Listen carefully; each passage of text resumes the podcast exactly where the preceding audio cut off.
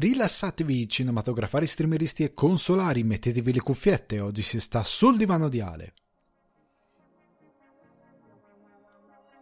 Il pezzo che sentite in sottofondo è So There Are No Fuck Buddies di Sibau e io sono Alessandro De Guardi, trascendentale presentatore di Sul Divano di Ale, che vi ricordo potete trovare su Spotify, iTunes o Apple Podcast, Google Podcast, Deezer, Amazon Music e Buzzsprout.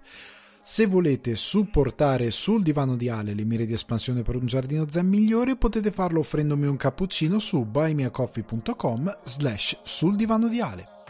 In questa puntata di Sul Divano di Ale torno con forza dopo la pausa data dallo speciale di Halloween e tra una news e l'altra costruisco la strada verso le attesissime recensioni. Sono successo un paio di cose in questi giorni, sono usciti molti trailer e la stagione cinematografica si sta facendo piuttosto calda, quindi vi parlerò dello stranamente conturbante trailer di Lamb, dello spiazzante Morbius, del confusionario House of Gucci, del nuovo film di Christopher Nolan che si fa più ricco e dell'adattamento di Taika Waititi di The Incal. Gli Eterni sono sbarcati al cinema e hanno diviso critica e pubblico, aprendo una nicchia inedita all'interno dell'immaginario cinematografico dell'M C U. Cosa ne penso del film di Chloé Zhao? Ultima Notte a Soho, il nuovo film di Edgar Wright presentato a Venezia, è finalmente arrivato nei cinema. Ma cosa ne penso e perché dovreste assolutamente andare a vederlo? The French Dispatch, il nuovo attesissimo film di Wes Anderson, a lungo rimandato causa pandemia, arriva nelle sale italiane l'undici novembre, ma in terra irlandese è già al cinema e io ve ne parlo in tutto il suo romantico splendore. Chiacchiere, domandone e argomenti frizzantini vi aspettano in questa puntata di Sul Divano di Ale. Ragazzi, bentornati sul divano di Ale, sono veramente veramente contento di riavervi qui con me, per tantissimi motivi, prima di tutto, prima di tutto, perché settimana scorsa mi avete riservato una bella bella bella accoglienza con lo speciale di Halloween. Io spero vi sia piaciuto, spero vi abbia divertiti, spero vi abbia intrattenuti, soprattutto anche nella sua forma eh, video, che era un test, come vi avevo anticipato, come vi ho eh, raccontato anche successivamente su Twitch, nelle live che faccio tutti i lunedì alle ventuno e trenta per parlare con voi, non per videogiocare, ma per parlare con voi di cinema, televisione, quello che si parla in puntata, delle, di cosa stiamo guardando, di cosa guardo io, cosa guardate voi, per chiacchierare proprio con voi. Ne ho parlato anche lì. Ecco, appunto, è stato un bel esperimento, una, una versione beta, anzi alfa, neanche beta, di quello che voglio fare da qui in avanti per portare altri contenuti. Oggi avrete altre sperimentazioni, perché questa puntata avrà dei segmenti che saranno registrati, saranno visivi e potranno essere fruiti da voi sul mio canale YouTube o da chiunque altro magari non sia particolarmente ehm, a suo agio con le aree del divano. Ma il divano ora si sta sdoppiando, arriverà su YouTube, su Spotify e avrà diverse incarnazioni anche su Twitch, prima o poi avrà una sua nicchia particolare, quindi è tutto un piano di espansione enorme. E devo ringraziare, come avevo promesso nella puntata di Halloween, tre persone tre di voi che mi seguono sempre, eh, una di voi, Roberta Tracoa, che mi segue appunto dallo speciale di Halloween dello scorso anno, che non era un vero e proprio speciale, ma gettava i semi di, di una discussione relativa ai film da consigliare durante la Notte delle Streghe. Devo ringraziarla perché mi ha fatto un grandissimo dono, perché eh, mi segue ormai da tantissimo tempo, perché non è la prima volta che mi fa un bel dono, tramite il Buy Me a Coffee, il servizio che, vi ripeto, non è un Patreon ma è una sorta di Patreon, è letteralmente un caffè virtuale, quindi un bar dove potete entrare, offrirmi uno o più cappuccini come ha fatto Roberta in questo caso. Ti ringrazio, tra parentesi una cosa che solo per te, che gli altri non capiranno, però brevissima: mi ricordo di quella cosa che dovevo vedere, che mi hai scritto in, in direct su Instagram, la guarderò, te, te lo prometto, non è che me lo sono dimenticato, e che tra eh, nano, tante cose, progetti, eh, le cose mi vanno via di testa, ma lo guarderò e veramente lo prometto. Devo ringraziare anche Eric Nicoli e Claudio Bertelle, altri due eh, assidui frequentatori di Sul Divano di Ale, che mi hanno portato anche loro dei grandissimi e graditissimi doni, quindi vi ringrazio per essere passati dal bar di Buy Me a Coffee e per aver contribuito a mantenere in vita i miei progetti. Vi ritorno a, a ricordare Per quanto riguarda il canale Twitch, lunedì sera alle ventuno e trenta io sono in live per parlare con voi. Non videogioco, mi metto lì, mi metto a parlare con voi di cinema, televisione, eh, per mettervi eh, anche uno spazio Q and A dove potete chiedermi cose sempre relative a cinema e televisione, per fare chiacchiere su quello che state guardando, su quello che avete visto al cinema, o per espandere anche le chiacchiere su quello che recensisco. Cioè, nel senso che ovviamente qua c'è uno spazio limitato, ma in live possiamo approfondire diverse cose, possiamo andare a commentare diverse cose e, e possiamo stare insieme in una maniera diversa. Quindi vi ricordo, ogni lunedì alle ventuno e trenta sono in live su Twitch. Eh, vi metterò il link comunque qua nella descrizione del podcast. Vi ricordo anche che quest'anno ci saranno degli speciali di Natale e che ci saranno i premi di fine anno. Quest'anno ci sarà il Divano d'Oro, quindi darò i miei personali premi ai film visti nel duemilaventuno, eh, trattati anche qua sul Divano di Ale nel duemilaventuno, e quindi si farà una cosa speciale che spero vi possa piacere e tenere compagnia soprattutto nella parte finale del duemilaventuno. Però bando alle ciance o ciancio alle bande, entriamo nel vivo della puntata e cerchiamo di recuperare una sorta di serietà per ridare al divano il suo canonico posto all'interno della vostra routine. E parliamo, commento al volo un paio di trailer che sono usciti durante la settimana. Essendo trailer magari non li potete vedere, però ne commento gli aspetti più che altro eh, tecnici, ok? Mi libero, mi driblo quello di Morbius,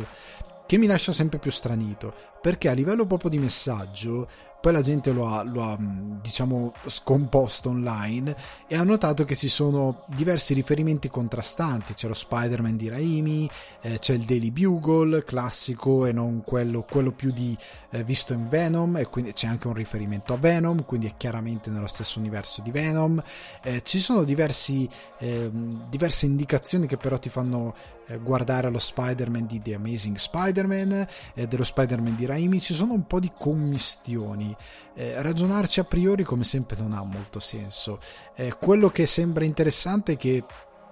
effettivamente Morbius avrà la sua faccia diciamo mostruosa, e per quanto non sia un cattivo particolarmente affascinante, devo dire la verità,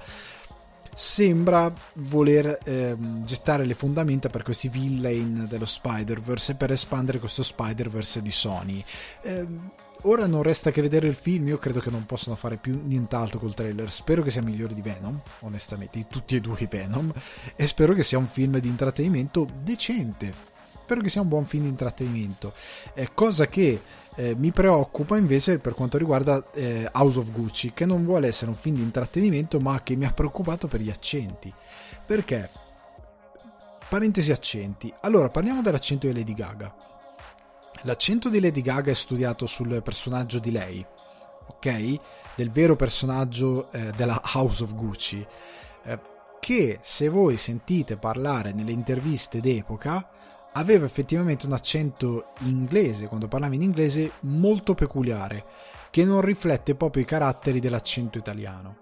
Era molto sopra le righe, molto strano, un po' confusionario per un italiano da sentire, devo dire la verità. È una cosa che un po' eh, è, è spiazzante per certi versi. Io l'ho, l'ho sentito e dicevo, ok, che curioso accento che ha. E quindi Lady Gaga lo ha riprodotto, secondo me, molto bene. Ha ascoltato il personaggio, l'ha studiato molto bene. Il problema sono tutti gli altri. Il problema sono tutti gli altri, perché hanno un accento molto macchiettistico che insiste molto sulle R, tant'è che tanti hanno detto ma sono russi, perché gli italiani quando parlano in inglese, nel senso, se io devo parlare in inglese, io sono un po' un freak, nel senso che io già in italiano, essendo eh, figlio di meridionali, i miei genitori sono siciliani, nato a Milano, cresciuto al nord, eh, nella provincia cremasca, io ho, ho veramente delle tonalità da freak. Io in questo momento, mentre parlo con voi, molto probabilmente non sto insistendo sul mio accento cremasco. Quando vado a casa mia, sento le persone intorno a me, sento i miei amici, sento le persone che conosco parlare, per osmosi il mio accento cambia un po', tende a essere molto più marcato, molto molto più marcato. Tant'è che la prima volta che eh, mia moglie, che all'epoca era la mia ragazza, venne con me a casa mia per Natale, dopo un po' mi guardò e mi disse ma perché hai cambiato voce? Perché io ho questa cosa? Perché d'altronde io a casa eh, quando stavo con i miei genitori avevo i miei genitori che molto spesso eh, parlavano in dialetto. Mio padre ad esempio ha un forte accento palermitano, mia madre ha un accento un po' più dolce eh, perché non è cresciuta a Palermo, è cresciuta a Cefalù, fuori, eh, quindi ha un accento un po' più morbido, però è una, sempre un accento siciliano. Molto spesso mi parlavano in dialetto, fuori casa sentivo il dialetto cremasco, c'era un accento cremasco, quindi io sono cresciuto con quello. Però da quando mi sono trasferito a Dublino, anche grazie al fatto che il mio italiano si è modulato tra l'accento di casa mia, la televisione, è un po', in verità io sono un po' un ibrido a livello di parlata. Io in questo momento, mentre parlo con voi, mi rendo conto che, tranne quando magari vado in certe, mi lascio andare in certi momenti, tendo a mantenere un accento, non posso dire neutro perché non ho studiato dizione, quindi non ho effettivamente un accento da dizione, eh, però ho una parlata un po' più morbida, che non tende mai da una parte piuttosto che da un'altra per quanto riguarda gli accenti. È sicuramente nordico, settentrionale, ma non specifico. Tuttavia, chiusa questa parentesi un po' lunga, eh, dicevo appunto, quando parlo in inglese io non tendo ad avere determinate cose da Super Mario che spesso hanno gli italiani, nel senso di raddoppiare le T, but, because, questa cosa di eh, scandire tutte le lettere che in inglese non si fa. Gli inglesi nella stessa pronuncia mangiano molte lettere, molte lettere sono mute, eh, non c'è, non ci sono queste doppie accentuate, eh, non è because, because, detto così con insistenza come fanno gli italiani, è because, è, è un po' più morbido, è, accen- è, è molto tondo come linguaggio per molte cose, eh, soprattutto poi se parli l'inglese dei, eh, dei britannici piuttosto che quello degli americani, che cambiano molto, eh, tant'è che io, avendo visto molto cinema, tendo molto, e tante serie tv in inglese già quando stavo in Italia, tendo a capire molto di più l'inglese americano che quello anglosassone, soprattutto quando eh, tendono a usare determinati slang. Capisco molto più quello americano, mi è più familiare e dolce all'orecchio. Però al di là di questa cosa, eh, nel trailer non hanno queste eh, conformazioni, da quello che si può sentire tendono a riprodurre un tipo di accento che io non riconosco da italiano che vive in un paese estero che parla in inglese. Per gli italiani è peggio ancora, perché dicono: ma che cos'è questa cosa? Credo sia peggio ancora, e io ho paura che loro parlino tutto il film così, e non capisco questa scelta, perché è un film ambientato in Italia, parlano tutti con l'accento così? Tutti, anche i personaggi secondari? O hanno fatto la stupidata che i personaggi secondari parlano in, in italiano perché magari sono attori italiani e gli mettono sottotitoli? Cioè, voglio capire quanto folle è stata questa scelta. Io la ritengo artisticamente un'idiozia, nel senso: recita il film in inglese e basta, recitalo tutto in inglese. Che senso ha che fanno un accento che non riescono a riprodurre? Al Pacino, lo stesso Jared Leto, In, scimmiottano un accento che palesemente non riescono a riprodurre nel modo corretto, e quindi mi chiedo eh, quale sia il senso di questa cosa. Non, non, non lo capisco, sono un attimino eh, spiazzato da questa decisione. Mi ha letteralmente colto in eh, contropiede, non so cosa dire. Ero lì che ascoltavo, dicevo ok, va bene, è una scelta molto particolare, non ho idea del perché l'abbiate presa, però è molto particolare. Eh, credo che avrebbe avuto molto più senso recitarlo semplicemente in inglese. Eh, a me è capitato, questa è una scelta che gli americani fanno eh, sbagliando molto spesso. In questo caso, se è tutto ambientato in Italia, non ha senso avere degli attori con degli accenti, secondo me. Eh, io mi ricordo The Green Book, lo dissi anche nel post online commentando a caldo al trailer di House of Gucci. In The Green Book c'è a un certo punto una scena con due comparse che probabilmente per loro hanno un accento italiano accurato, che sono due probabilmente pronipoti di qualche italo-americano, e che fanno un accento, e quando parlavano in italiano o in quello che loro pensavano fosse italiano o una pronuncia italiana corretta, io non li capivo. Io e mia moglie eravamo al cinema, ci siamo guardati e abbiamo detto: non ho capito cosa si sono detti quei due personaggi. Quando lo ha parlato Viggo Mortensen abbiamo capito. Il fatto che Viggo Mortensen parli un accento migliore di italo-americani che sono convinti e probabilmente vanno in giro a dire: noi siamo italiani, come ho visto spesso fare in queste situazioni, è paradossale. È una delle follie dell'America come, come posto nel mondo, cioè, perché proprio dici: scusate, ma non funziona così, cosa state facendo? È veramente, per me è ridicolo, per come vedo io la cosa è, è, è molto assurdo, molto ridicolo e va a, a distruggere un po' quello che vuole essere la riuscita del film, per come vedo io la cosa. Poi magari non sarà così, però speriamo che il film sia un po' meglio e che non venga minato da questo, questa decisione che per me per certi versi è un po' macchiettistica. Andiamo avanti, trailer del, della nuova serie dedicata a Star Wars e che arriverà su Disney Plus il ventinove dicembre, che sono, mi trovo abbastanza curioso, è The Book of Boba Fett, diretta da Robert Rodriguez tra gli altri, eh, insieme a John Favreau, Favreau eh, Bryce Dallan Howard e Dave Filoni. Eh, sono piuttosto curioso. Sono abbastanza interessato a capire come sposteranno l'epica di questo tipo di racconto, perché The Mandalorian aveva il suo racconto, questo che tipo di racconto avrà? Sono un attimino curioso di capire come sarà impostato. Potrebbe essere un more of the same non molto affascinante, e spero sia un po' più approfondito per certi versi già dalla prima stagione di The Mandalorian. Spero che vada un, un po' più avanti a livello di di fantasia, che non riproduca gli stessi stilemi di The Mandalorian, altrimenti solo con un personaggio diverso, altrimenti rischiamo di vedere qualcosa che ok, l'abbiamo già visto, è bello avere di più di qualcosa che ti è piaciuto, però andiamo avanti. Spero sia affascinante. E devo citare il trailer di Io sono Babbo Natale con Marco Giallini, l'ultima interpreta- interpretazione, mi stavo arricciando la lingua, di Gigi Proietti, su regia di Edoardo Falcone, che aveva fatto Se Dio vuole, che era una commedia che mi aveva mh, discretamente intrattenuto, niente di trascendentale, però mi aveva mh, intrattenuto, senza infamia e senza gloria, una di quelle commedie che eh, ok, va bene, la, la guardi e fai va bene, ok, fa- ha fatto il suo dovere. eh, Sono un po' perplesso, da un lato sono molto contento, nel senso che eh, si fa un film di Natale eh, con quelli che sembrano essere dei mezzi decenti. Quello che mi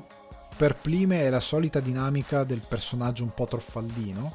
cioè noi sembriamo sempre legati a tre quattro stilemi che non riusciamo a levarci di dosso, e mm, mi dispiace, avrei voluto vedere qualcosa di più. E spero, l'unica cosa che non capisco è perché il film esce ora a novembre, dovrebbe uscire questa settimana, se non ricordo male, il cinque sei novembre, una cosa del genere, sette novembre, comunque in questi giorni. Non ho capito bene la mossa, è un film di Natale, dovrebbe uscire a Natale, non dico il venticinque dicembre, ma comunque a dicembre, nei, nella parte centrale di dicembre. L'ho trovato un po' particolare far uscire inizio novembre un film di Natale, è un... non lo so, vi trovo un po' stranito. L'ultimo trailer del quale volevo parlarvi, che vi invito a vedere, questo vi invito proprio a guardarlo, perché è uno dei film che sarà per le uscite italiane del duemilaventidue, per le uscite europee qua esce i primi di dicembre, per essere poi distribuzione Mubi su Mubi U K e Ireland a partire dal, eh, da febbraio, se non ricordo male. Però qua il, c- il dieci dicembre dovrebbe arrivare nelle sale, e si intitola Lamb. Eh, è un dramma islandese. Io non vi dico niente, vi dico solo che il film all'inizio vi darà delle vibes horror e poi si apre verso una cosa completamente diversa, e io vi invito a guardarlo perché è uno dei film che potrebbe essere più interessanti per quello che racconta e per come sceglie di raccontarlo dell'anno attuale, di quello che può essere l'inizio del prossimo, del duemilaventidue, se consideriamo la stagione cinematografica all'interno dell'anno piuttosto che all'interno del, delle distribuzioni cinematografiche. Guardatelo Lamb, assolutamente. Andiamo alle news, perché vi avevo recensito qualche puntata fa The Green Knight, che finalmente è stato annunciato anche per l'Italia col titolo di Sir Gawain, eh, oh, sì, Sir Gawain credo sia la pronuncia, e il Cavaliere Verde, che dal sedici novembre sarà solo su Prime Video e non al cinema. È un peccato non vada al cinema, perché all'estero le distribuzioni di Prime Video hanno una minima finestra cinematografica, in Italia a quanto pare no. È un peccato, perché visivamente è un gran bel film e è un'esperienza cinematografica stupenda. Vi consiglio di recuperare la puntata dove vi parlo di The Green Knight, se non l'avete già ascoltata, e è una delle scorse puntate, vi recupero il numero al volo perché mi cogliete, mi colgo da solo impreparato riguardo il numero eh, della puntata, però però però lo abbiamo qui al volo, è la puntata ottantatré. Nella puntata ottantatré vi parlo di The Green Knight e vi consiglio assolutamente di vederlo. Dal sedici novembre, ormai manca poco, quando uscirà su Prime Video. Taika Waititi alla regia di The Incal, il fumetto di Alejandro Jodorowsky, Jodorowsky con le matite di Mobius. Allora, tanti hanno preso male la notizia. In verità la notizia è accompagnata da un video con uh, Jodorowsky stesso che um, parla e introduce il progetto, e a novantadue anni ha una lucidità artistica e umana incredibile.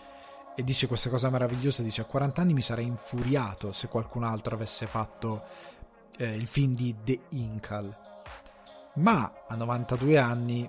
mi rendo conto che non ho la forza data dall'età per realizzare un film, un'epica, un'epopea come quella di The Incal o The Incal. E giustamente ha detto: ho bisogno di qualcuno che voglia cambiare il mondo, e questa cosa è molto eh, romantica, è molto bella. E quindi entra a quel punto Taika Waititi, che io ritengo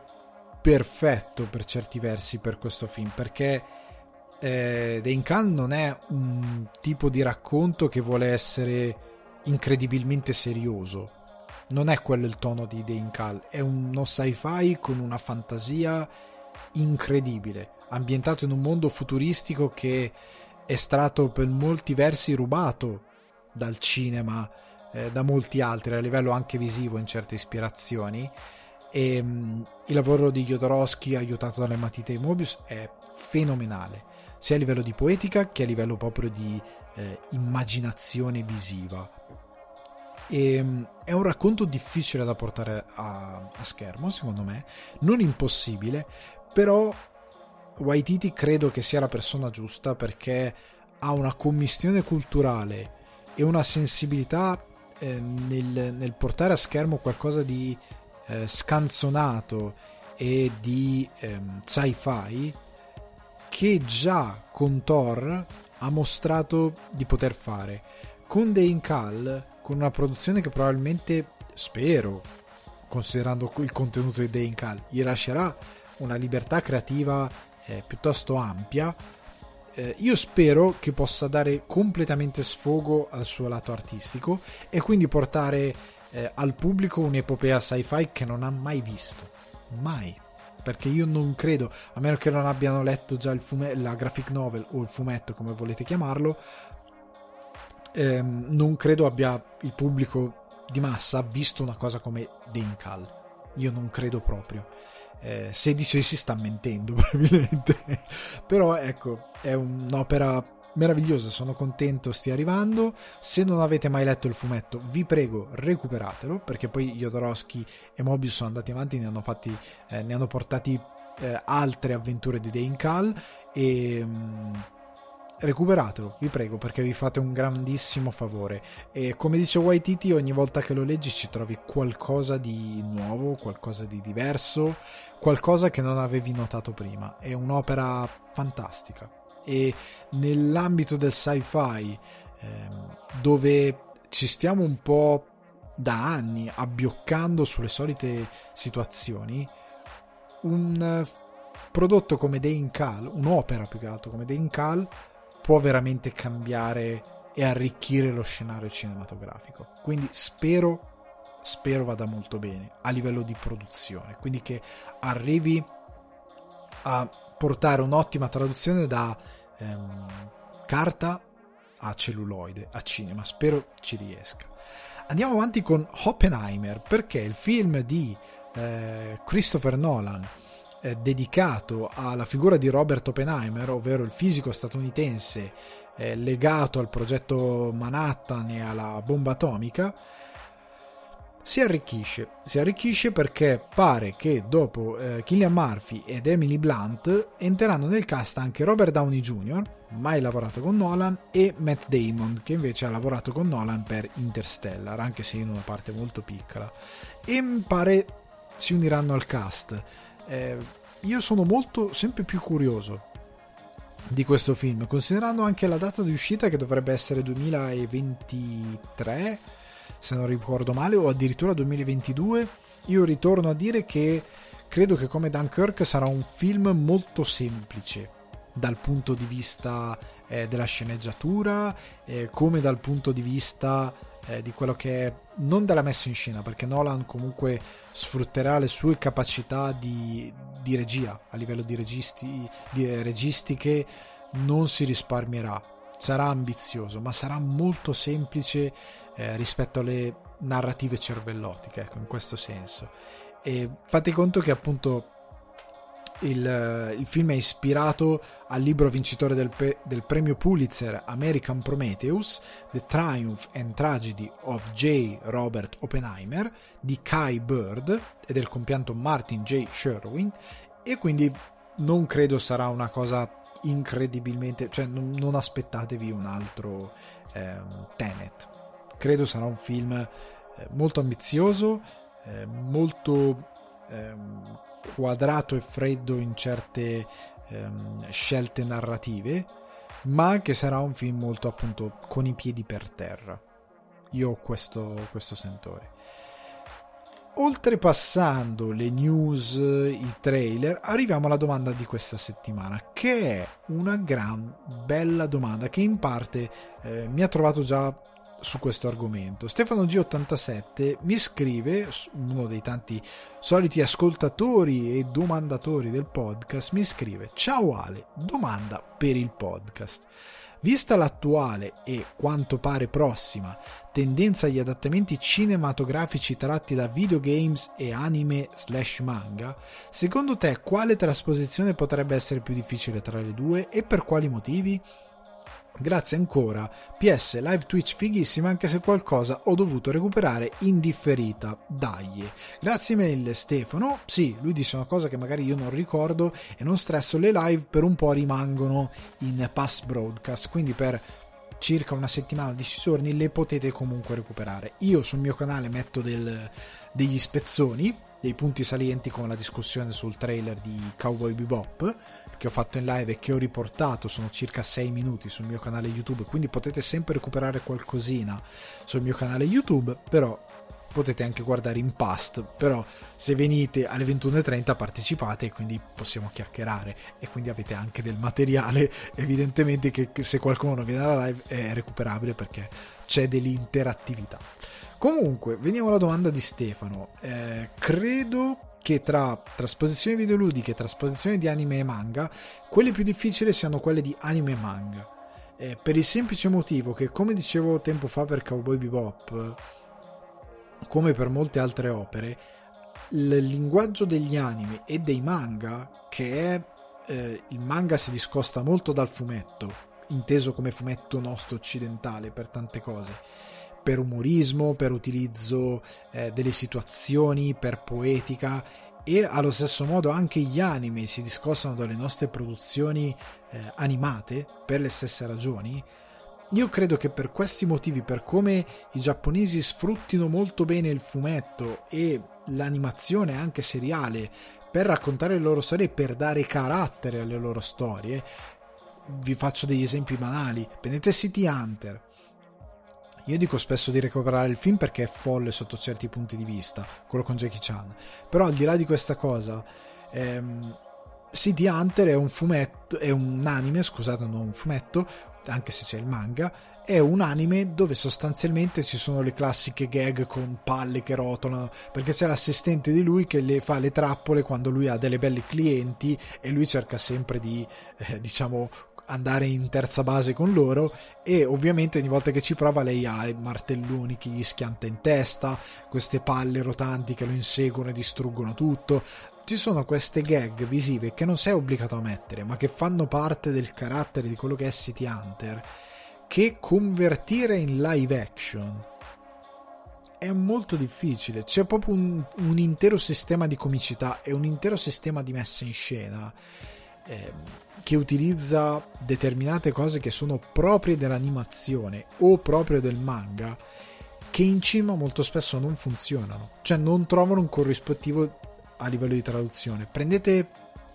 anche One Piece, che ora stanno adattando in una serie Netflix, e per me sarà un disastro. Ci sono delle situazioni visive, puramente visive, eh, come eh, il modo in cui Rufy eh, si allunga tantissimo, determinate cose che visivamente in live action possono diventare eh, parodistiche, possono diventare troppo brutte, mentre invece nel, nel, nell'anime riescono ad avere sia una connotazione positiva che una conna- connotazione di ehm, comica. Nel, però hanno degli stacchi in tutta questa cosa, come il film dei Cavalieri dello Zodiaco. Eh, io trovo difficile, per quanto i Cavalieri dello Zodiaco sia serio, che certe cose possano funzionare in un live action, perché film di arti marziali fini a se stessi, nel senso di fini a se stessi no, però consci di quello che sono e che quindi portano a schermo un film di arti marziali dove il picchiarsi è la base, ci sono e funzionano relativamente. Ma i Cavalieri dello Zodiaco hanno una struttura talmente prima di tutto anni ottanta, un po' desueta rispetto a come si è evoluto poi anime e manga, che in live action non riesco a capire bene come possa funzionare, perché non ha un linguaggio. Nel live action hai tante limitazioni che difficilmente potrai superare, e questa è la mia preoccupazione quando si parla di trasposizione di anime e manga, che ci sono delle limitazioni che non riesco a capire come possono essere superate, e non riesco a trovare dei modi per poterle ehm, superare. Ma anche Demon ehm, ehm, Demon Slayer, io non farei mai un live action di Demon Slayer, lo troverei troverei che non funzionerebbe per molte cose, troverei che sarebbe molto piatto probabilmente rispetto a quello che è l'anime. Ehm, no, non credo sia una, un'ottima idea, perché eh, torno a ripetere una cosa che dissi tempo fa: gli autori giapponesi, quando creano i loro anime, utilizzano il linguaggio dell'animazione per dare un tono a quello che fanno, lo utilizzano per fare cose anche visivamente ambiziose, non solo cosa sopra le righe, ma per essere visivamente molto creativi, ok? Quindi è un, è un, sono delle serie interamente sviluppate con l'idea, ok, questo è un anime, sfruttiamo il linguaggio dell'animazione. Quando vai in live action devi convertire tutto, e tante conversioni non sono possibili o rischiano di diventare ridicole, quindi cosa fai? Tagli della roba. Tagli della roba, cosa succede? Che il prodotto, o meglio l'opera, perde identità e non è più quello che eh, lo spettatore cerca da quella storia, da quei personaggi. Per questo anche Cowboy Bebop, dico, sarà difficile, per me sarà molto difficile, perché ci sono delle, eh, dei temi. Vi invito ad andare a vedere la piccola discussione che ho fatto eh, in live, che trovate sul mio canale YouTube Alessandro De Guardi, magari vi metto il link qua da qualche parte, anche nella descrizione di, ehm, di, di come si chiama, di Spotify. eh, però ci sono molte cose che trovo difficile che possano essere convertite decentemente. Per i videogame quello che trovo difficile non è tanto ehm, creare, adattare la narrativa, perché i videogame si sono evoluti talmente tanto da avere in seno una narrativa piuttosto affascinante da poter, sulla quale poter lavorare per costruire eh, poi il tuo film perfetto. Anche se eh, prendete Metal Gear Solid, ha una trama talmente complessa, ha una serie di dettagli talmente complessi, che se tu dovessi arrivare a De- devi per forza, ecco, uccidere parte della narrativa, parte della lore, parte dei dettagli, per riuscire a dare un'idea narrativa, una coesione narrativa a quello che poi sarebbe un film. Devi farlo obbligatoriamente. Perdi qualcosina, ma vai ad asciugare Metal Gear Solid come opera, e se sei bravo, se non sei un cane, riesci a mantenere quelli che sono i temi del gioco, degli scontri con determinati personaggi e tutta quella che è la crescita del personaggio, la protesta contro la guerra e molte altre cose. Devi essere molto bravo, però non è facile. Ma al di là di questo, il problema con i videogiochi moderni, prendete Last of Us, non è tanto l'adattamento quanto il casting, perché ormai dall'epoca PlayStation tre, Xbox trecentosessanta, quindi le epoche più recenti, ancora prima di PlayStation quattro, Xbox One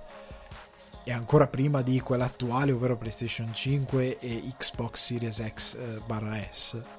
il livello eh, evolutivo dei perso- del, della grafica, della tecnica utilizzata per sviluppare i videogiochi è talmente alto che hai dei personaggi fotorealistici. Cioè, per me Joel ha una faccia ben precisa, Ellie ha una faccia ben precisa, che è una faccia di una persona. Cioè, capitemi, non siamo più all'ammasso di pixel di Tomb Raider con Lara Croft che era un ammasso di pixel. Qua siamo quasi eh, senza il quasi, siamo a un livello per il quale la persona ha una faccia, un volto che è ben preciso e che per te è quello. Per me Ellie ha un volto eh, e una voce molto ben precisa e per me è quello. Metal Gear Solid sì, si è evoluto, ha avuto dei capitoli più recenti, il volto di Snake è definito, ma guardo Oscar Isaac e dico ci può stare, perché comunque non è stato mai un volto davvero, cioè lo Snake del primo Metal Gear Solid e quello di Metal Gear Solid due sono molto diversi. Magari nei concept si ricordavano, ma in quello che è poi la resa a schermo sono molto diversi, e comunque era un volto relativamente dettagliato. In The Last of Us abbiamo dei volti dettagliatissimi e li abbiamo altrettanto tipo in Death Stranding. Death Stranding eh, i personaggi sono proprio facce di attori. Norman Reedus, ehm, Léa Seydoux, eh, Léa Seydoux, scusate, che ha un volto ben preciso, ehm, Guillermo del Toro, eh, altri personaggi, comunque adesso non, non li sto a nominare tutti, però hanno dei volti e delle voci ben precise, e il problema è il casting per quanto riguarda l'enorme pubblico di persone che vuole venire al cinema a vedere un adattamento di quel videogioco. Ok, è questo lo scoglio che devi superare. The Last of Us sembra poterlo aver su- superato lo scoglio, perché tutti sono innamorati di Pedro Pascal. Pedro Pascal e Joel te lo accolli. Io alla fine lo guardo e dico Pedro Pascal gli voglio bene, va bene così, gli voglio bene, ma una parte di me non crederà davvero a quel Joel, non perché lui non sia bravo, ma semplicemente perché io ho una persona con una voce ben precisa nella testa e che associo a Joel, e per me quello è Joel. E quella è la difficoltà, però è uno scoglio superabile. Quello di anime e manga per me per certi versi è insom- insormontabile, per quanto possa crescere eh, la tecnica. L'animazione ti dà qualcosa che il live action non ti può dare. E vediamo quindi alle recensioni, partendo però dagli Eterni, del quale io sono fresco fresco di visione, perché sono appena andato al cinema a vederlo. Sono andato qua al cinema vicino a casa mia a un orario veramente da eh, diciamo pensionato, quindi sono andato all'una e mezza di, eh, di pomeriggio e mi sono sparato il film Marvel, già al cinema anche in Italia, per la regia di Chloé Zhao, sceneggiatura di Chloé Zhao, Patrick Burlig, Ryan Firpo e Zach Firpo. Sono i gemelli del gol, i gemelli Firpo. Cast: Gemma Chan, Richard Madden, Angelina Jolie, Selma Hayek, Kit Harington, Kumail Nanjiani, Liam McHugh, Barry Keoghan, eh, Ma Dong-seok e una quantità enorme di attori. Ci sono molti attori in eh, Gli Eterni, anche se questi sono i principali e quelli che vedrete a schermo praticamente per il novantanove per cento del film. Eh, sta di fatto che sono molto contento di aver visto Gli Eterni al cinema e di averlo visto oggi per portarvelo in questa prima incarnazione delle recensioni a doppio, eh, a doppio sbocco, perché in questo momento mentre registro guardo in camera, perché questa eh, registrazione va anche su YouTube. Ma veniamo al, alla ciccia, veniamo alla sugna. Com'è Gli Eterni? Partiamo da una cosa: per certi versi è esattamente quello che mi aspettavo e ha scongiurato le mie peggiori paure riguardo l'arrivo di Chloé Zhao alla Marvel, ok? E per molti altri versi ho capito perché questo film ha diviso tanto la critica e il pubblico soprattutto. Partiamo da una cosa: Chloé Zhao è un'autrice con una sua poetica visiva molto sviluppata e che, e che potete riscontrare in tutti i suoi film, e che io avevo paura, avendo visto anche i suoi film precedenti, come ho detto in diverse puntate del podcast, che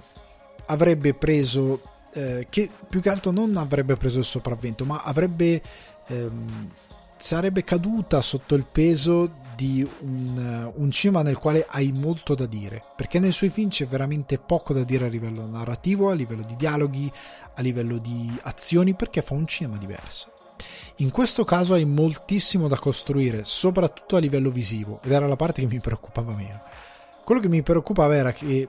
fosse in grado di raccontare una storia, e questa cosa gli è, fatta, gli è stata fatta pesare in modo assurdo da molti critici, dicendo che crea qualcosa del quale non importa nessuno, eh, che non è vero, non è vero. La Zhao riesce a costruire mo- molto bene questa storia, concentrandosi unicamente sugli Eterni. Questo film vive solo ed esclusivamente degli Eterni, contrariamente a qualsiasi altro film Marvel, ed è questo il motivo che per me ha portato molti a parlarne male. Contrariamente a ogni film Marvel, non vive di ammiccamenti, continui riferimenti eh, e febbrili easter eggs a quello che esiste già nel Marvel Cinematic Universe. Non è quel tipo di film,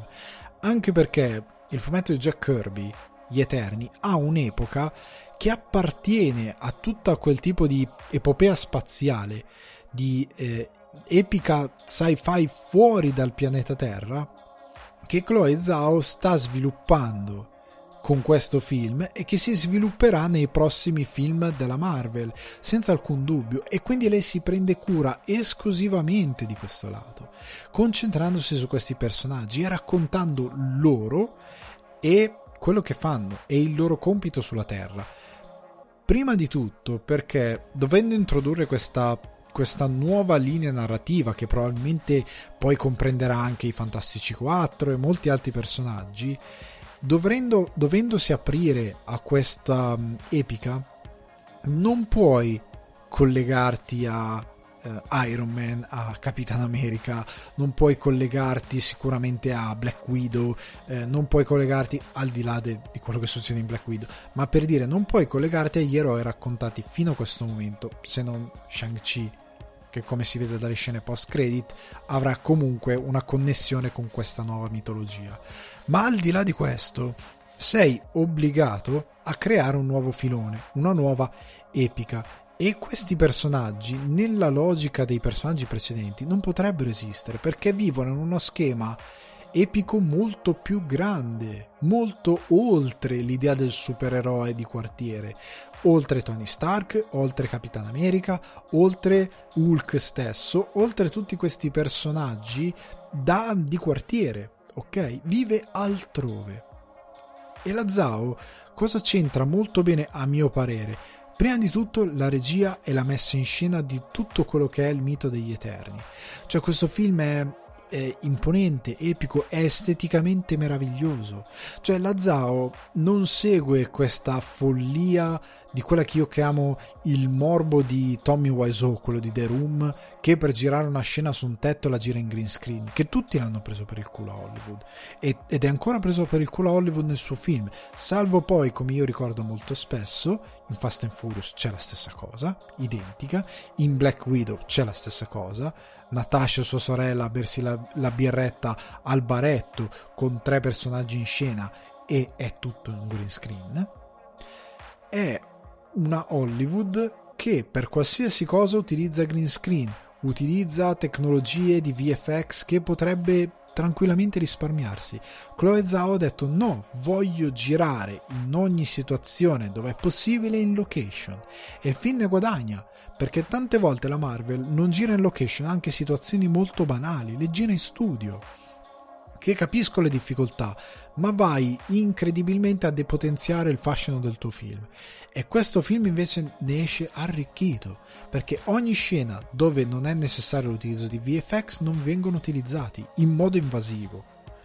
Ci sono scene dove hanno bisogno dei V F X, soprattutto nel terzo atto, e cosa succede? Se in Shang-Chi il terzo atto è orripilante per via dell'uso criminale dei V F X e di un regista che evidentemente non è a suo agio con i V F X e non ci lavora, tant'è che c'è un video di V F X Artist React dove loro fanno vedere che il capo dei V F X ha aggiunto un intero shot perché la scena sennò non tornava come doveva tornare. Il capo dei V F X ha aggiunto questa cosa. Invece eh, Chloé Zhao evidentemente ha martellato molto sui V F X e la parte finale ha un'imponenza a livello visivo, probabilmente presa anche da alcune tavole, ispirata come lei dice ehm, è successo da alcune tavole Jack Kirby, ma soprattutto grazie al suo gusto personale. Veramente dà un senso di epico, un senso di potente, e la parte finale del film ha degli shot in V F X, perché sono chiaramente i V F X fusi magari con del girato, ma principalmente dei V F X, anche se è ricostruito tutto in, in C G I, sono veramente di altissimo livello, che sono belli da vedere a schermo. Molte volte in film della Marvel i, gli effetti in C G I, tutto quello che è ricostruito in V F X è brutto da vedere a schermo. Guardate Shang-Chi, il terzo atto è brutto da vedere al cinema, è veramente brutto e risulta molto posticcio. Come risultano posticci scene in ehm, Spider-Man Homecoming, quel dialogo su quel tetto tra Tony Stark e Spider-Man è tutto palesemente finto. Lo Skyline di New York è orribile per come è fatto male a livello di green screen, è orribile, è veramente orribile.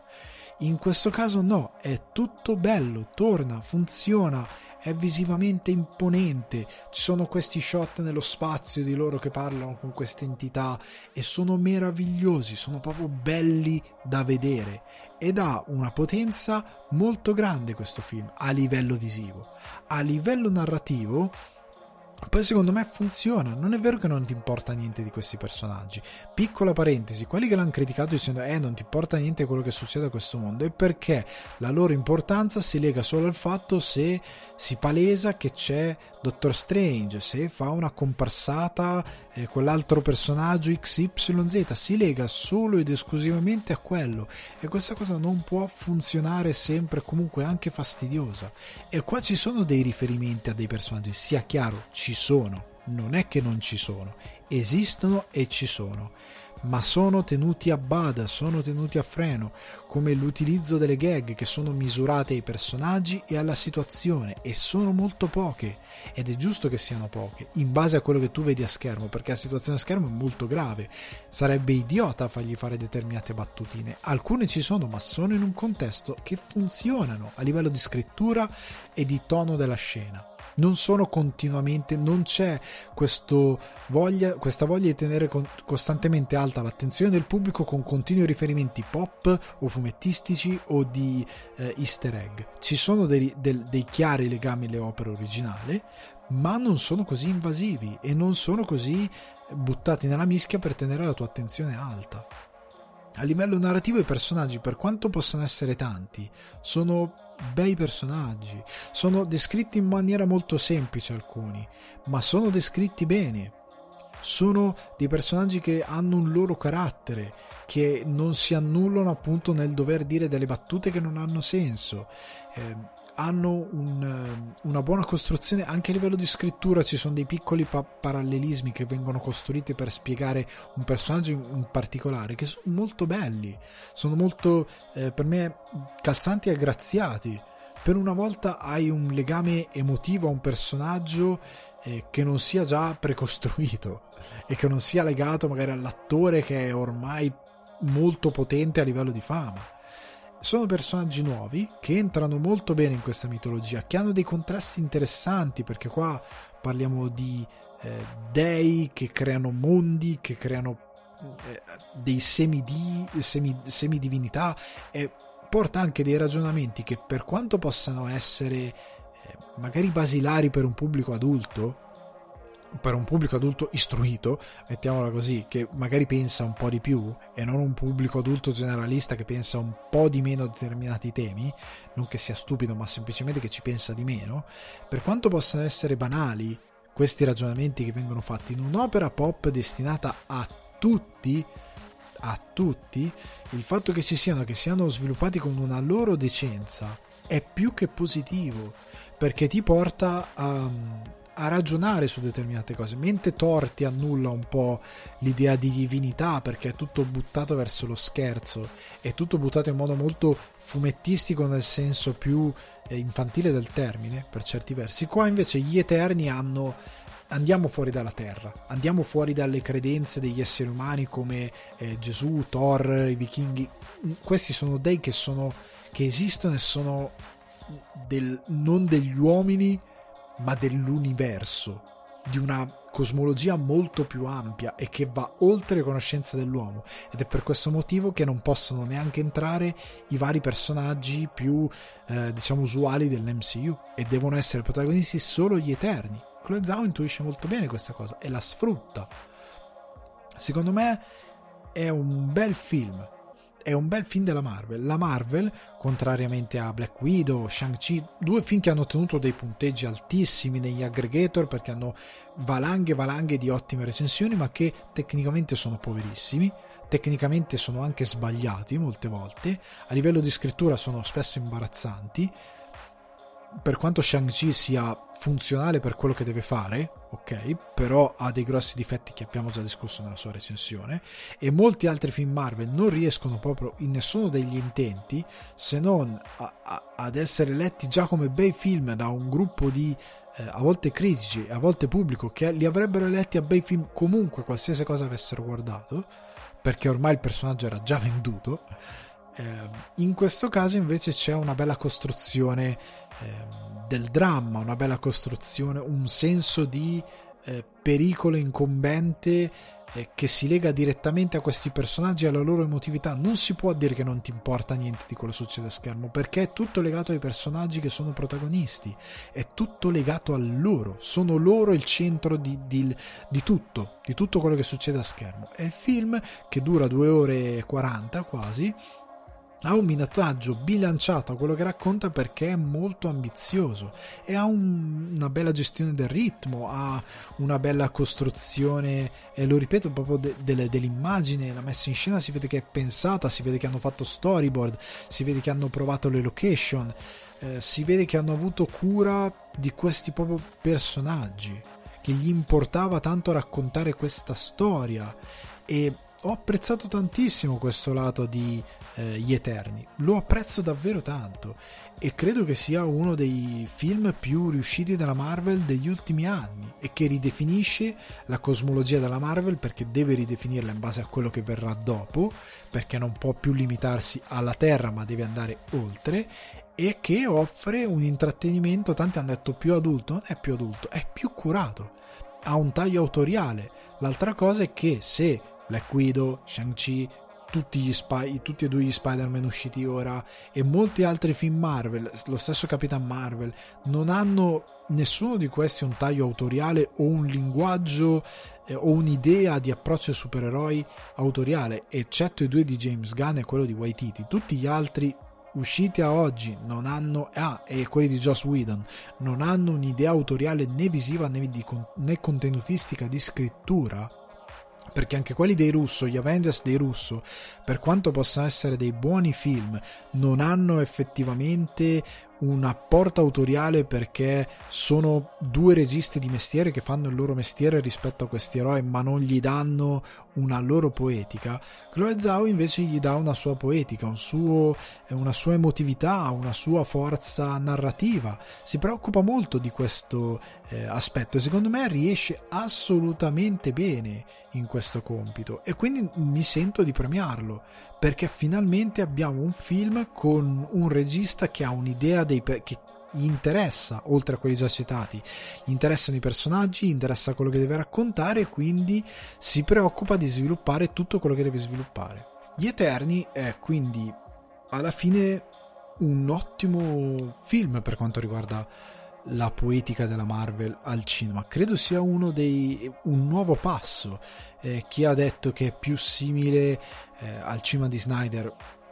chiaramente non, non ha ben chiaro cosa intende egli stesso quando intende un film adulto, perché sono due rette parallele che non si incontrano mai. Eh, chi ha associato a questo film dei toni più adulti ha semplicemente dimenticato che esistono diverse declinazioni della poetica fumettistica, quindi sembra che quello fatto fino a ieri non va bene, però c'è questa cosa che è più adulta, ah ora finalmente ci siamo. Credo che sia una sorta di circolo vizioso di cose che negano una l'altra e non va molto bene per come la vedo personalmente. Quindi io vedo i, la ricezione di quella che è stata la critica del pubblico eh, combattuta, perché è un film che non ha tutti i soliti appigli eh, molto da soppopera che hanno gli altri film Marvel, quindi il dover lavorare sempre per il dopo. Che sia chiaro, nelle scene post credit questo film lavora per il dopo, sempre all'interno della sua eh, poetica, ma lavora comunque per il dopo all'interno dell'universo, del nuovo universo Marvel, ok? Ma tuttavia non butta via il film, nel senso che non è l'unica cosa che rende il film interessante, perché per molti altri film il problema di avere ad esempio in Venom la furia di Carnage un sacco di gente che ti viene a dire ah la scena post credit significa che l'unica cosa che ti interessa è il dopo e non più quello che stai guardando. Per Chloé Zhao, Zhao, che è una regista di tutto rispetto, è importante quello che stai guardando, è importante l'adesso, come giusto che sia, e quindi dà rilevanza a quello. Quello che viene dopo è interessante, ma non deve essere il tuo appiglio per andare al cinema. Deve essere che ti interessa e ti affascina la storia che stai guardando, e questo film fa questo. Sia chiaro, non sto parlando di un'opera immortale e incredibile, sto parlando comunque di un film di intrattenimento fatto molto bene e che non ha nulla da invidiare a opere magari più eh, ambiziose, più complesse eh, dal livello tecnico. Poi certamente poteva avere un estro in quello che portava a schermo più affascinante, perché comunque guardando eh, la costruzione di certe tavole di Jack Kirby, per quanto relative del loro tempo, se una certa imponenza è stata riprodotta, non è stata riprodotta un, un cer- una certa voglia di ehm, livello fantascientifico leggero per certi versi, ma anche mo- con un mosso da un'immaginazione molto forte, ecco, che invece contraddistingueva quei fumetti. Chloé Zhao è più con i piedi per terra, non è così eh, sopra le nuvole, diciamo, ecco, non, non è così leggera. Tuttavia è un buon film, è veramente uno dei migliori della Marvel e uno di quelli più eh, spiazzanti per il pubblico, perché non ha easter eggs, battutine, tutte queste cose. È uno, un tipo di film che ha trovato impreparati i critici, perché a questo punto si, tuono, si trovano nuovamente a confronto con una iconografia nuova che fino ad ora era stata marginalmente toccata e che, non capendola, perché non hanno più di fronte degli stilemi che ormai hanno più di dieci anni, gli, gli danno contro perché è una cosa nuova, e quindi dobbiamo, dobbiamo andare contro alla scelta di avere un autore che dà un'impronta al film e che soprattutto porta dei temi nuovi e che non sono eh, le solite storie di origine e quant'altro. Qua siamo in, un, in un'epica già sviluppata, molto grossa, e che viene ben, discu- ben snodata all'interno del film. Quindi per me è un film promosso, ripeto, non grandioso ma promosso, è un buon film. Quindi complimenti a Chloé Zhao. Andiamo avanti con Last Night in Soho, il film di oh, Ultima Notte a Soho, che è uscito al cinema mentre registro, eh, di Edgar Wright su, Wright, su sceneggiatura di eh, Kirsty Wilson Cairns, con Thomasin McKenzie, Anya Taylor-Joy, Terence Stamp, Matt Smith e Michael Ayao. Ehm... Allora... o Michelle, mi sta venendo il dubbio, comunque, ma diciamo Michael diciamo Michael, allora partiamo da eh, Ultima Notte a Soho, perché andarlo a vedere e di che cosa parla. Sostanzialmente è la storia di questa ragazza che eh, va a Londra dopo aver vinto un, diciamo, una borsa di studio per diventare stilista. È una ragazza che è fissata per via di come è cresciuta con gli anni sessanta, con la musica degli anni sessanta, con un certo tipo di stile, e che soprattutto fin dall'inizio è chiaro che ha delle capacità, diciamo, ehm, veggenti, possiamo dire, definirle così, perché vede lo spiriti, in particolare quello della madre. Quando va a Londra inizia a vedere lo spirito di questa aspirante cantante, aspirante comunque eh, artista del, della Londra degli anni sessanta, con il, del quale riesce a vedere il passato e con la quale si immedesima molto. Però c'è qualcosa dietro questa, eh, questa persona, questo personaggio, che via via la porterà in un'escalation di eh, violenza e di eh, visioni sempre più pericolose per lei, che le faranno scoprire un determinato mistero. Allora, il film è un giallo. Il film riporta per certi versi al giallo all'italiana, ma anche una tradizione di cinema inglese degli anni sessanta, dove sostanzialmente avevamo un'indagine da giallo, quindi da thriller, mescolata al soprannaturale, in questo caso il film di fantasmi. E il film di fantasmi viene riportato perché ci sono dei temi che poi arrivano nell'ultima parte del film, ma che vengono preannunciati lungo la costruzione del film, che sono tipici del racconto per fant- del, di fantasmi, che non è solo lo spirito arrabbiato con eh, il co- l'inquilino dell'appartamento che spaventa lanciandogli contopentole e posate. Non è quello il, il tema del fantasma. Il tema del fantasma sono, ehm, sono altri, sono molto terreni, sono legati alla figura di quello che fa l'uomo sulla terra e determinate crudeltà che compie, e, e sono legati molto al, a raccontare, ehm, ad esplorare determinate moralità dell'essere umano. I mostri sempre utilizzati eh, anche nella letteratura classica, classica, classica come modo per eh, sostanzialmente andare ad analizzare l'essere umano e moralizzare per certi versi as- alcune sue eh, mancanze. Ok? In questo caso c'è appunto un'indagine su questa, questa signora dello spettacolo, che era circuita da un personaggio eh, apparentemente da sogno e poi sempre meno chiaro e sempre più eh, pericoloso. A un certo punto c'è un omicidio, a un certo punto c'è del sangue, a un certo punto c'è la, la ricerca di capire che cosa è successo a questa ragazza tanto simile alla protagonista, che aveva un sogno e che è stata consumata da una città tentacolare come Londra. È molto bella questa idea. E Wright, appunto, come dicevo, fonde un certo, una certa tradizione del cinema ehm, inglese anni sessanta al il giallo all'italiana di eh, Argento, tanto quello di Bava. eh, Wright, se non ricordo male, citava che eh, Sei donne per l'assassino di Mario Bava è stata una delle, delle ispirazioni per questo suo film, probabilmente a livello visivo, perché a livello visivo eh, una cosa interessante è che Wright abbandona tutti eh, dei suoi eh, strumenti di postmodernismo che lo hanno contraddistinto soprattutto nella trilogia del cornetto, per diventare molto più sinuoso, molto più ehm, interessato ad utilizzare la telecamera, eh, movimenti di macchina, eh, ricerche di messa in scena e molti altri strumenti più ehm, di un linguaggio cinematografico per certi versi eh, classico, ma anche capace di trasmettere eh, orrore, tensione eh, e molti altri eh, sentimenti che sono protagonisti eh, di questo film. Wright va alla ricerca di un cinema diverso, e nell'abbandonare certe sue firme, tra virgolette, che lo hanno contraddistinto in passato, trova una voce autoriale molto particolare, perché in molti segmenti è chiaro che stia utilizzando degli effetti speciali classici, soprattutto nell'utilizzare le due, ehm, le du- le due protagoniste in scena. Eh, i V F X ci sono, ma sono utilizzati con molta intelligenza. Eh, il film è grandioso. Nel trailer si vede già quella scena di lei che esce dal vicolo e si trova in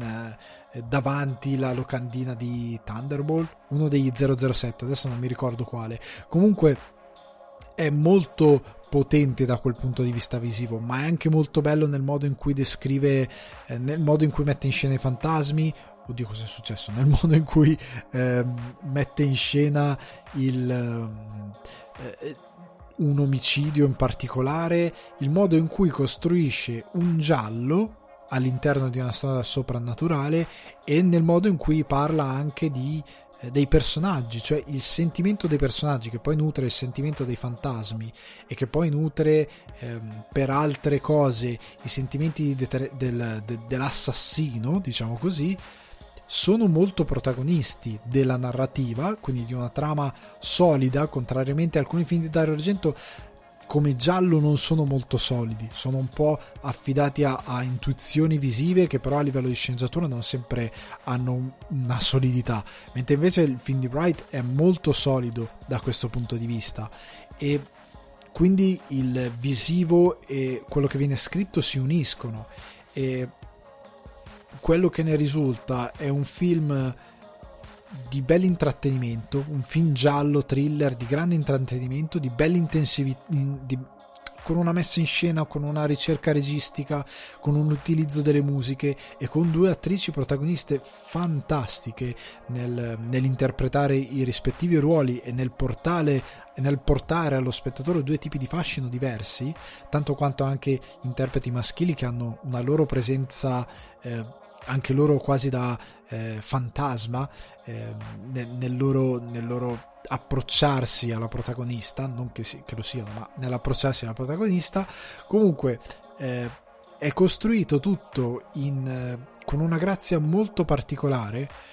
davvero lodevole, che porta Wright su un discorso registico diverso. Ma se devo porre una critica a questo film, che io consiglio assolutamente di vedere al cinema perché è stupendo da vedere in sala ed è proprio eh, un esempio di come si possa riportare un tipo di cinema di una volta nel presente, ma c'è un grosso ma, io credo che l'unico difetto del film sia che per certi versi è fuori tempo massimo, nel senso non siamo più a nostro agio con questo cinema, e io speravo che Wright apportasse una sorta di passo in più per questo cinema, perché lui lo rifinisce, lo ripulisce, ehm, va ad apportare un ehm, come dicevo prima, c- tante volte certe sceneggiature non tornavano come gialli, erano un po' raffazzonate, erano un po' eh, troppo sopra le righe per alcune intuizioni e soluzioni.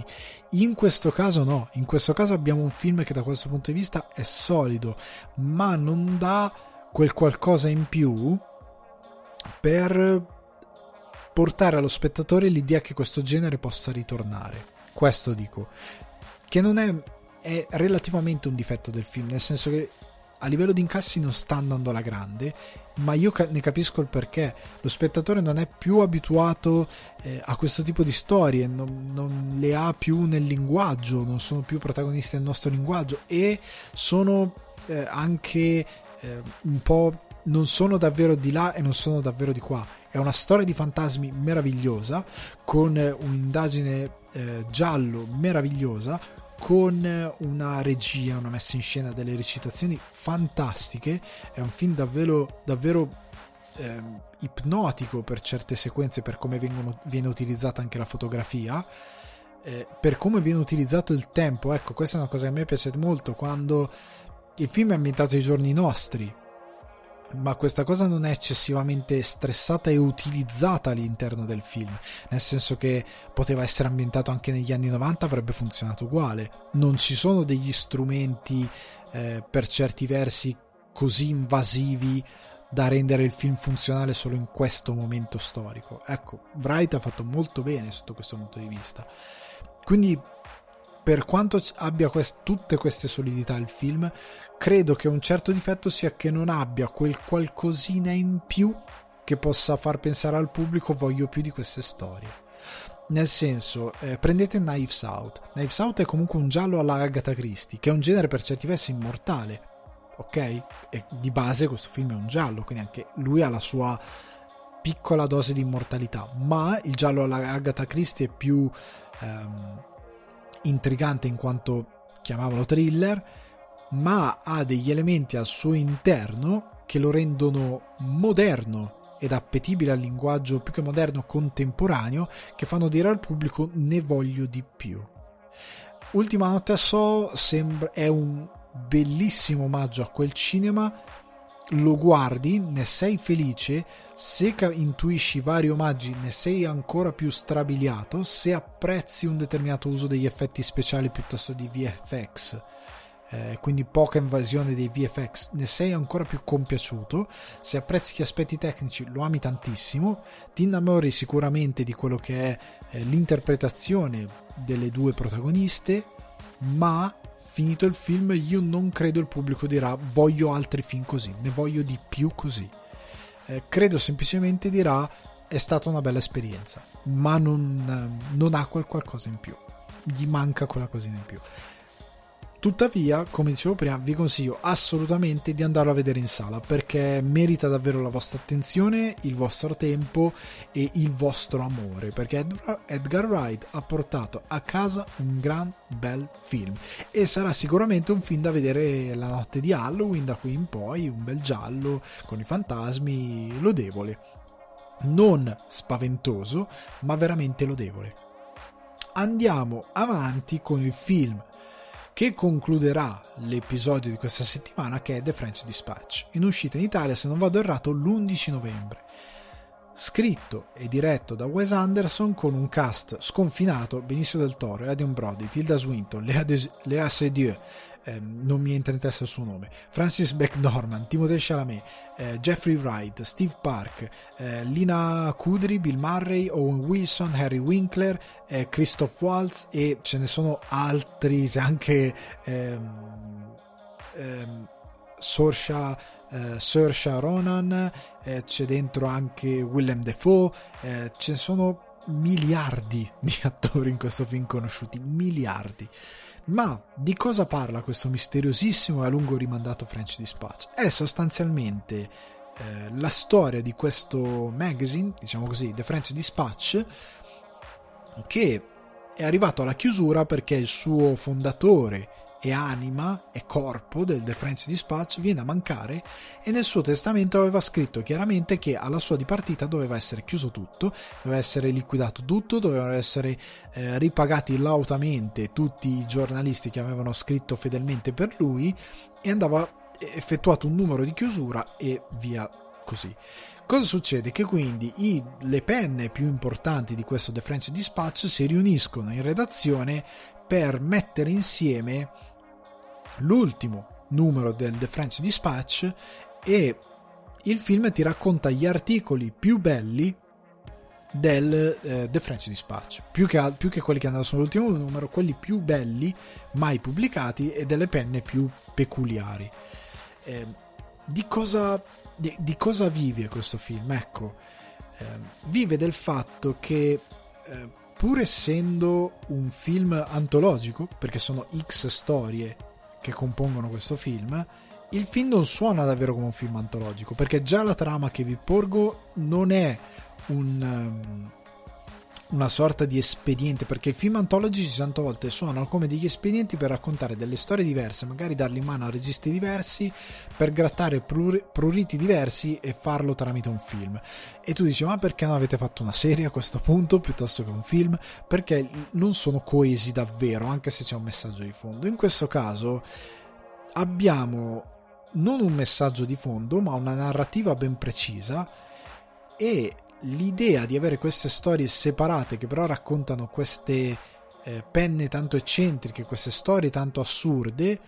sono anche eh, specchio di una cosa che Wes Anderson vuole omaggiare, ovvero un certo gio- giornalismo che ora è scomparso,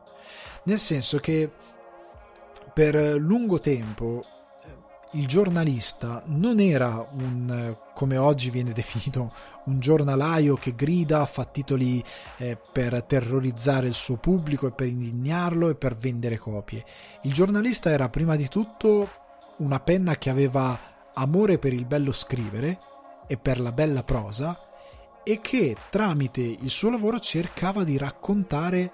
il mondo, cercava di portare a quelli che sono i lettori una fetta di, ehm, di, di un dittatore particolarmente dispotico in Sud America, ehm, cercava di raccontare un artista eh, eccentrico e di veicolarlo al pubblico, cercava di ehm, magari passava settimane, giorni, mesi in compagnia di questi personaggi per raccontarlo ai lettori,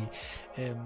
viveva nelle città eh, europee per raccontare eh, agli altri che cosa significa vivere, non lo so, nella Germania dell'Est piuttosto che nella Germania dell'Ovest. Erano artisti del bello scrivere e della narrazione del tempo presente, che mettevano la loro, eh, il loro entusiasmo per il mondo, il loro entusiasmo eh, per lo scrivere e per il raccontare al servizio dei propri lettori, ed erano dei personaggi loro stessi prima di tutto, erano avventurieri sotto un certo punto di vista. Questo tipo di giornalismo non esiste più, e Wes Anderson eh, gira una eh, co- proprio un omaggio a questi eh, personaggi, a questi eh, a queste figure ormai scomparse, e il film vive particolarmente di questo. Ma come lo fa?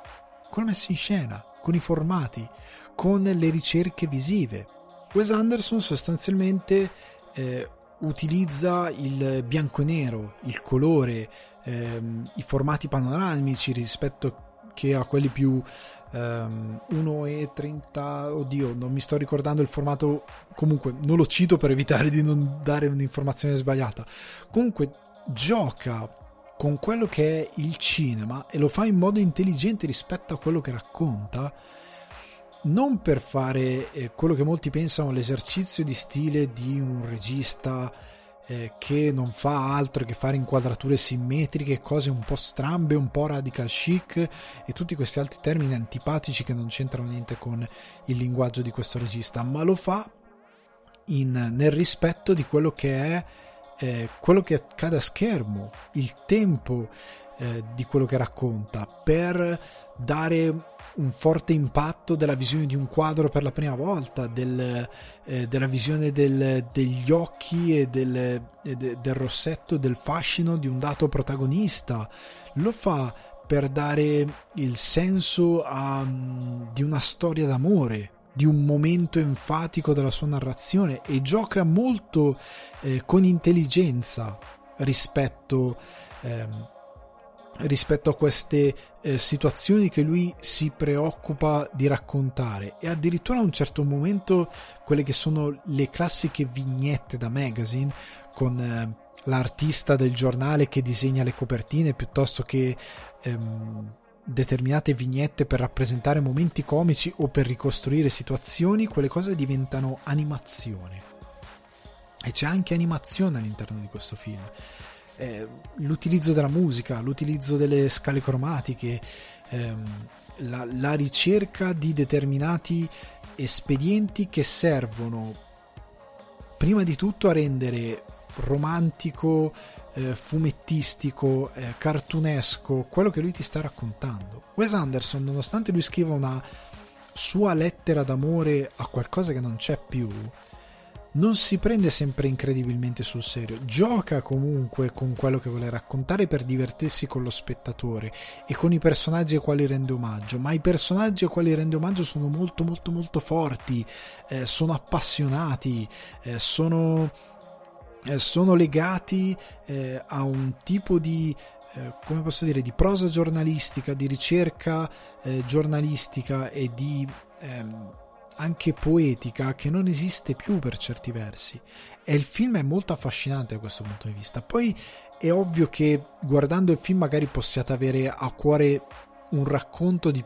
di più che un altro, perché comunque la formula eh, lui divide, sembra davvero di sfogliare il The French Dispatch, perché c'è eh, la prima storia con tanto di intestazione, nome di chi lo sta scrivendo, c'è addirittura il contrasto tra eh, Bill Murray, che è l'editore di questo eh, e il capo di questo giornale, e la penna che scrive per lui. Eh, nel momento in cui lui fa la revisione degli articoli c'è la messa in scena di quelli che sono gli articoli. Una cosa bella che la voce narrante, quindi la scrittura di queste penne che stanno scrivendo questi articoli che Wes Anderson mette in scena, per quanto presente, non è invasiva e non sostituisce il racconto per immagini, cioè la voce narrante esiste, ti accompagna quasi costantemente, ma l'immagine racconta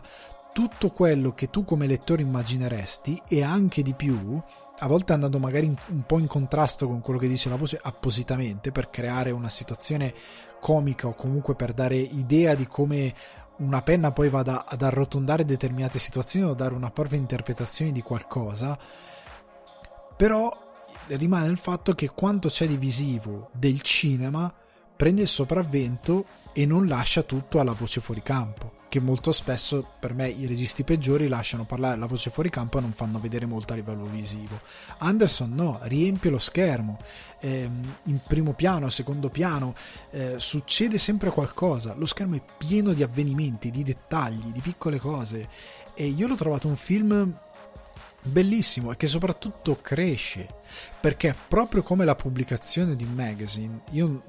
leggo alcuni, ehm, alcuni giornali, ho per abitudine di leggere determinati giornali di questo tipo, anche se non sono ovviamente la stessa cosa, però generalmente quando tu hai queste pubblicazioni tu tendi a mettere gli articoli un po', tendi a costruire appunto un crescendo per tenere il lettore sempre attaccato a quello che è la lettura, e il film sostanzialmente va da, dal racconto più semplice, da quello più eh, di costume, da quello più eh, leggero, e via via va poi sempre verso racconti più complessi. Non sono tantissimi racconti, sono quattro se non mi ricordo male, va verso quelli più complessi, più stratificati, più strutturati e che hanno una componente emotiva anche più ehm, avvincente per certi versi.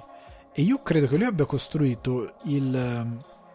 il suo C'era una volta a Hollywood, cioè nel senso che eh, anche lui, andando indietro nel tempo negli anni sessanta, ha voluto omaggiare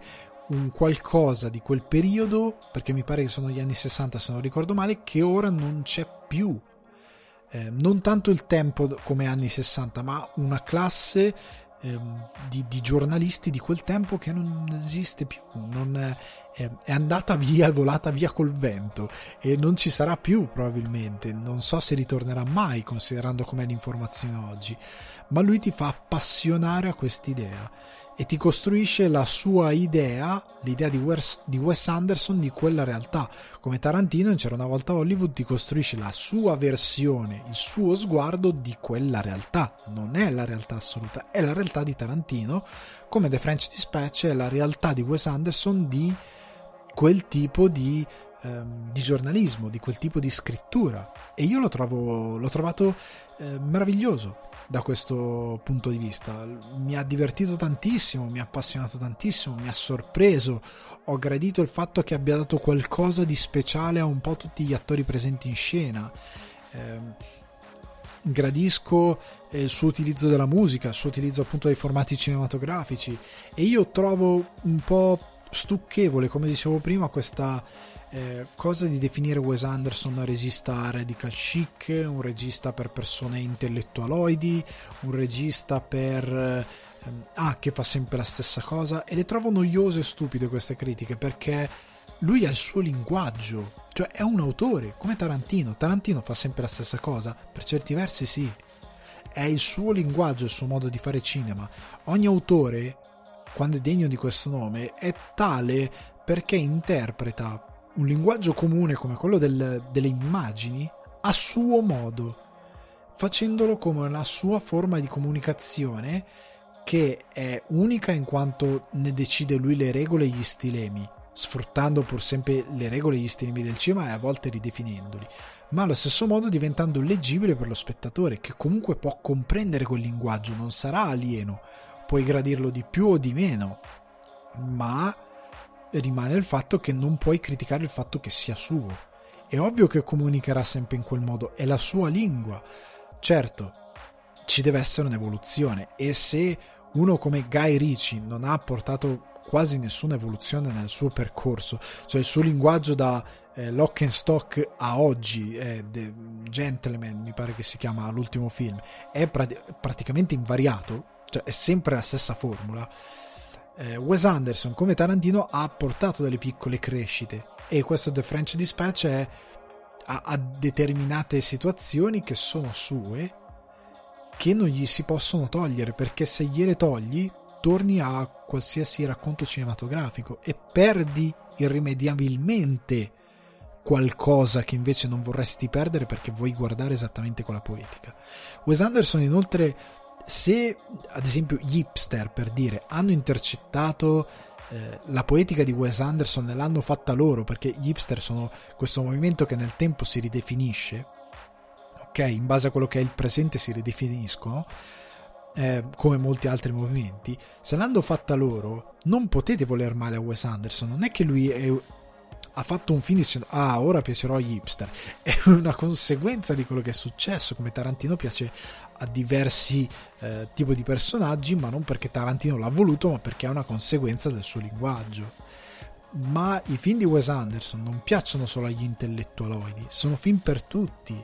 che hanno appunto una, cara- una carica ehm, sopra le righe, fumettistica, ehm, cartunesca, ehm, che a volte sono strani per come sono idiosincratici e sincopati i tempi comici e il modo di recitare dei, dei suoi attori e dei suoi personaggi, eh, ma sono per tutti, e questo The French Dispatch è super per tutti. Se avete timore di guardare il suo cinema perché pensate che sia solo per persone con un certo tipo di, diciamo, di cultura, è sbagliato. Wes Anderson vi può piacere tantissimo come non piacere tantissimo. È un linguaggio particolare, come appunto citavo Tarantino perché è quello più semplice da capire, o potrei dire James Gunn, che ha un, un'epica un'epica scusate una poetica nel racconto per immagini molto sua, e che ha sfogato tantissimo con The, Su- The Suicide Squad, come farà con Pace- Peacemaker, come ha fatto relativamente con i Guardiani della Galassia, ma ha un suo linguaggio. Se vi piace bene, se non vi piace va bene uguale, non è che siete stupidi. È un linguaggio particolare, altrimenti c'è il cinema nella sua più interpretazione da mestierante, che non vuole essere un'offesa, ma vuole essere semplicemente ehm, una cosa a contraddisti- a, a, a distinguere, ecco, stavo, mi stavo incartando in una cosa che non era il caso di, eh, di utilizzare come termine, a distinguere una classe di eh, storyteller per immagini che non hanno nessun Eh, nessuna ricerca, ma che sfruttano semplicemente il linguaggio per quello che è in base agli stilemi del loro tempo. Wes Anderson non lo fa, ha una sua pole- poetica. The French Dispatch io ve lo consiglio tantissimo, se amate il cinema di Wes Anderson vi piacerà, se non lo avete mai, mai visto ehm, guardatelo comunque, se non l'avete mai visto, giusto per capire che tipo di, eh, di personaggio è. Ovviamente cominciare da un film antologico non è mai consigliato, perché non è mai cento per cento rappresentati- rappresentativo di un regista, ma tra i film antologici, che sono tantissimi, è uno dei più interessanti che ho visto, è uno di quelli che mi è piaciuto di più, proprio perché, come diceva Monte, alla fine non è solo un pretesto, e per certi versi non è un pretesto, ma è proprio un Un, un concept che ha senso all'interno di quello che viene fatto, ovvero raccontare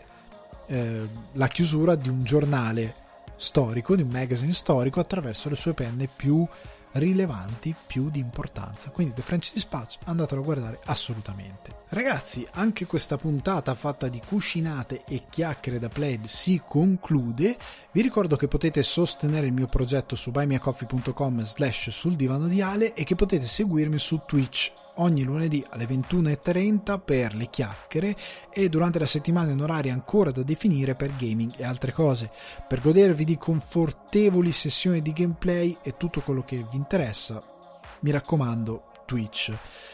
Il lunedì alle ventuno e trenta, lo ripeto, per stare insieme, per parlare della puntata o di quello che vi va. Ricordate di condividere il podcast, di attivare la campanella anche su Spotify, così opera, vi arriva subito la notifica. Seguite e recensite positivamente Sul Divano di Ale su tutte le piattaforme, ovvero Spotify, iTunes, Apple Podcast, Google Podcast, Deezer, Amazon Music e Buzzsprout. Io vi lascio con un calorosissimo saluto, il vostro host Alessandro De Guardi vi saluta. Buona settimana e buon cinema.